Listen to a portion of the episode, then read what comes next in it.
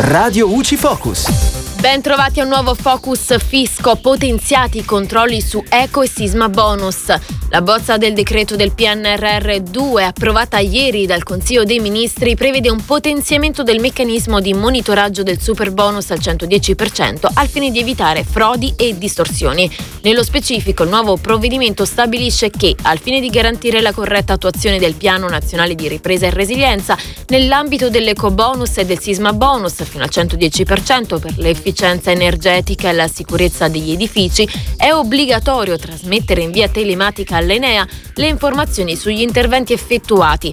L'ente pubblico ha quindi il compito di elaborare le informazioni pervenute e di trasmettere una relazione sui risultati degli interventi effettuati al Ministero della Transizione Ecologica, al Ministero dell'Economia e delle Finanze, alle regioni e alle province autonome nell'ambito delle rispettive competenze territoriali.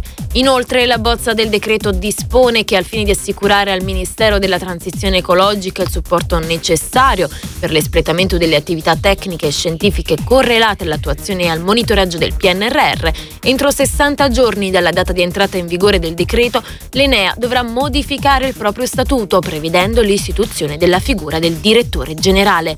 E da Giulia Cassone è tutto, al prossimo Focus. Radio UCI.